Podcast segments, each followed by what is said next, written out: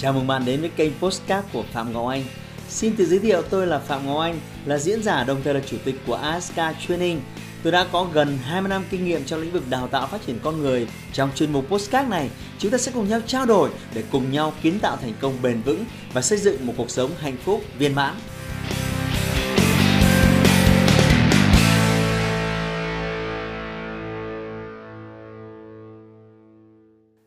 Xin chào các bạn, hôm nay chúng ta sẽ đến với một video có cái khởi nguồn từ một cái comment của bạn Pulay Nguyễn Vlog. Bạn ấy có đặt cho tôi một cái câu hỏi liên quan đến đầu tư. Đây là một câu hỏi mà tôi cho rằng đến từ cái sự trăn trở của bạn ấy nhiều năm. Và vì chưa cập nhật đủ các kiến thức về đầu tư nên đây là một cái sự bối rối. Và tôi cho rằng có nhiều người sẽ có bối rối tương tự như bạn ấy. Đó là lý do mà tôi lựa chọn cái câu hỏi này để làm gợi ý cho chủ đề này. Anh ơi, em có gom góp mấy năm làm việc 1 tỷ. Em theo dõi kênh của anh cũng gần 1 tháng nay và nhận thấy có rất nhiều những cái kiến thức trong lĩnh vực đầu tư. Nhưng mà nhà ở của em thì hiện tại đang xuống cấp. Theo anh thì em có nên bỏ ra khoảng 50 đến 100 triệu để sửa chữa và số tiền còn lại thì sẽ để đầu tư, hay là thậm chí em sẽ dùng chính số tiền này để xây hẳn một ngôi nhà mới? Rõ ràng đây là một cái sự giằng xé giữa ngã ba là nên dùng tiền của mình để làm gì. Mà trước tiên thì tôi xin chúc mừng bạn, bởi vì tích cóp, tiết kiệm nhiều năm để có được 1 tỷ, tôi cho rằng là một cái, nó đòi hỏi một cái sự kiên định, nó đòi hỏi một cái sự kiên trì, và nó đòi hỏi cái việc mà hy sinh nhiều năm giữ cho mình một cái mức sống ở cái cấp độ mà gọi là tối thiểu. Chứ tôi không biết là có phải là đạm bạc hay không thì mới có thể tiết kiệm được số tiền này. Và giờ đây thì mình sẽ đứng trước một ngã ba là có nên đầu tư nó. Đầu tư thì có khi lại mất, bỏ một tí sửa nhà thì nó lại không bỏ, hay là xây hẳn một ngôi nhà mới ở cho nó sướng nhưng mà lại không có tiền để dành nữa. Thì đây là một cái sự giằng xé. Chúng ta cùng nhau đi sâu vào một số kiến thức để có thể là cùng bạn ấy giải đáp cái vấn đề này.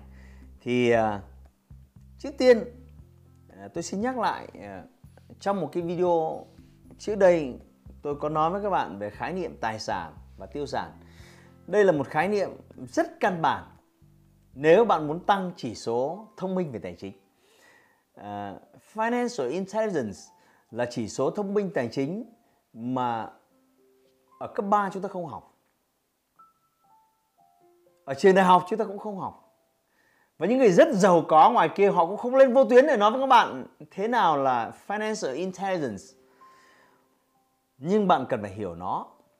Để tôi nói với các bạn tài sản là gì và tiêu sản là gì. Tài sản là những thứ có giá trị lớn, nó giúp bạn tạo ra thu nhập và nó có xu hướng tăng giá ở tương lai. Và ngược lại, tiêu sản là những thứ có giá trị lớn nhưng nó có xu hướng mất giá trong tương lai, và thậm chí nó còn làm cho tổng chi phí của bạn gia tăng thêm hàng tháng. Và hai khái niệm này đối nghịch nhau. Đôi khi chúng ta vẫn cứ lầm tưởng tai hại rằng sở hữu một cái gì đó là tài sản. Chúng ta vẫn thuận miệng như vậy, nhưng thực ra chúng ta đang nắm giữ rất nhiều tiêu sản. Nếu bạn mua một căn hộ chung cư và nó không có tăng giá hàng năm, và chưa kể bạn phải bỏ ra nhiều tiền để duy tu, duy trì và ở trong căn hộ chung cư đấy, thì căn hộ chung cư đấy chính là tiêu sản của bạn. Nếu bạn mua một chiếc xe hơi để đi cho bản thân, và bây giờ năm nay bạn mua 1 tỷ và 5 năm sau bạn bán nó chỉ được 600-700 triệu, rõ ràng nó mất giá theo thời gian. Và khi ôm chiếc xe hơi đó, bạn phải trả tiền bảo dưỡng, bạn phải trả tiền bến bãi, và bạn phải trả rất nhiều chi phí để nuôi cái xe hơi đó.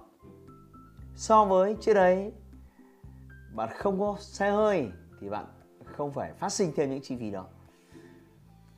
Nhưng nếu chiếc xe hơi đó của bạn cho thuê, khai thác, chạy Grab hay là chạy du lịch thì nó tạo ra lợi nhuận cho bạn hàng tháng, hàng năm. Khi đó cái xe hơi đó lại là tài sản. Quay trở lại câu hỏi của bạn Pulay Nguyễn, thì bạn nên làm gì với số tiền này? Thế thì trước tiên nói về căn nhà của bạn. Tôi hoàn toàn đồng ý cái cảm giác khi mình sống trong một cái bối cảnh, một cái căn hộ mà tiện nghi của nó rất nhiều. Nên tôi khuyên bạn, chỉ có bạn mới đánh giá là thôi. Nếu căn hộ của bạn đã xuống cấp, đã tiện nghi, nó rất tệ, ánh sáng nó rất tệ, nước nôi nó rất tệ, không khí nó rất tệ, thì bạn nên bỏ ra một cái khoản tiền để sửa chữa nó ở cấp độ trung bình, sao cho đầy đủ tiện nghi. Còn một phần tiền còn lại bạn có thể để dành đầu tư. Còn nếu bạn bỏ ra toàn bộ số tiền này để đập đi và xây lại căn nhà này, thì tôi cho rằng bạn đang nỗ lực tạo ra một tiêu sản thay vì tài sản. Và đặc biệt cần phải xem xét thêm một yếu tố quan trọng là căn nhà của bạn trong tương lai bạn có thể bán được hay không. Có một cái xác suất nhỏ, giả sử căn nhà của bạn với tiền đất là 1 tỷ. Và nếu bây giờ bạn bán thì bạn chỉ bán được 1 tỷ 1, tỷ 2. Nhưng nếu bạn bỏ 1 tỷ vào đây bạn xây nhà, và sau 1 năm, 2 năm bạn có thể ở và bạn có thể bán được 2 tỷ rưỡi đến 3 tỷ. Thì xin chúc mừng bạn. Trong chính xác tình huống tôi vừa nói với những con số mà tôi vừa kể ra, thì cái khoản tiền bạn bỏ ra để xây ngôi nhà này nó làm cho giá trị của tài sản của bạn tăng lên rất nhiều và bạn bán nó với giá cao. Khi đó chúng ta gọi căn nhà của bạn gọi là tài sản. Vì vậy hãy lập một cái biểu đồ để bạn thấy rằng là trong mỗi một tình huống thì lợi nhuận của bạn tăng thêm như thế nào, giá trị của tài sản của bạn tăng lên ra sao, và bạn sẽ quyết định dựa trên việc giá trị tài sản của bạn tăng lên như thế nào và dòng tiền của bạn trong tương lai ra sao.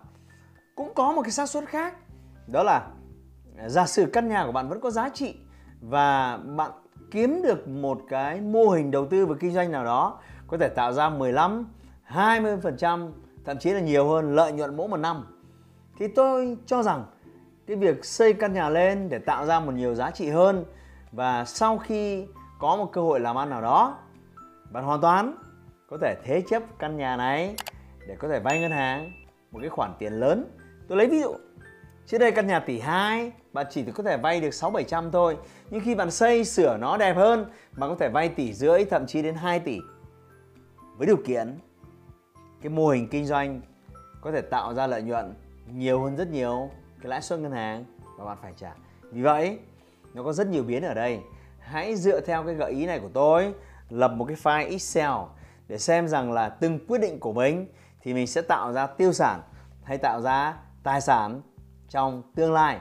Và hy vọng rằng là với cái sự hiểu biết của bạn sâu sắc về cái miếng đất, về cái căn nhà bạn đang ở, cũng như là cái thị trường vào cái thời điểm mà bạn đang hỏi, bạn sẽ có đủ dữ liệu để tìm ra một cái quyết định đúng đắn.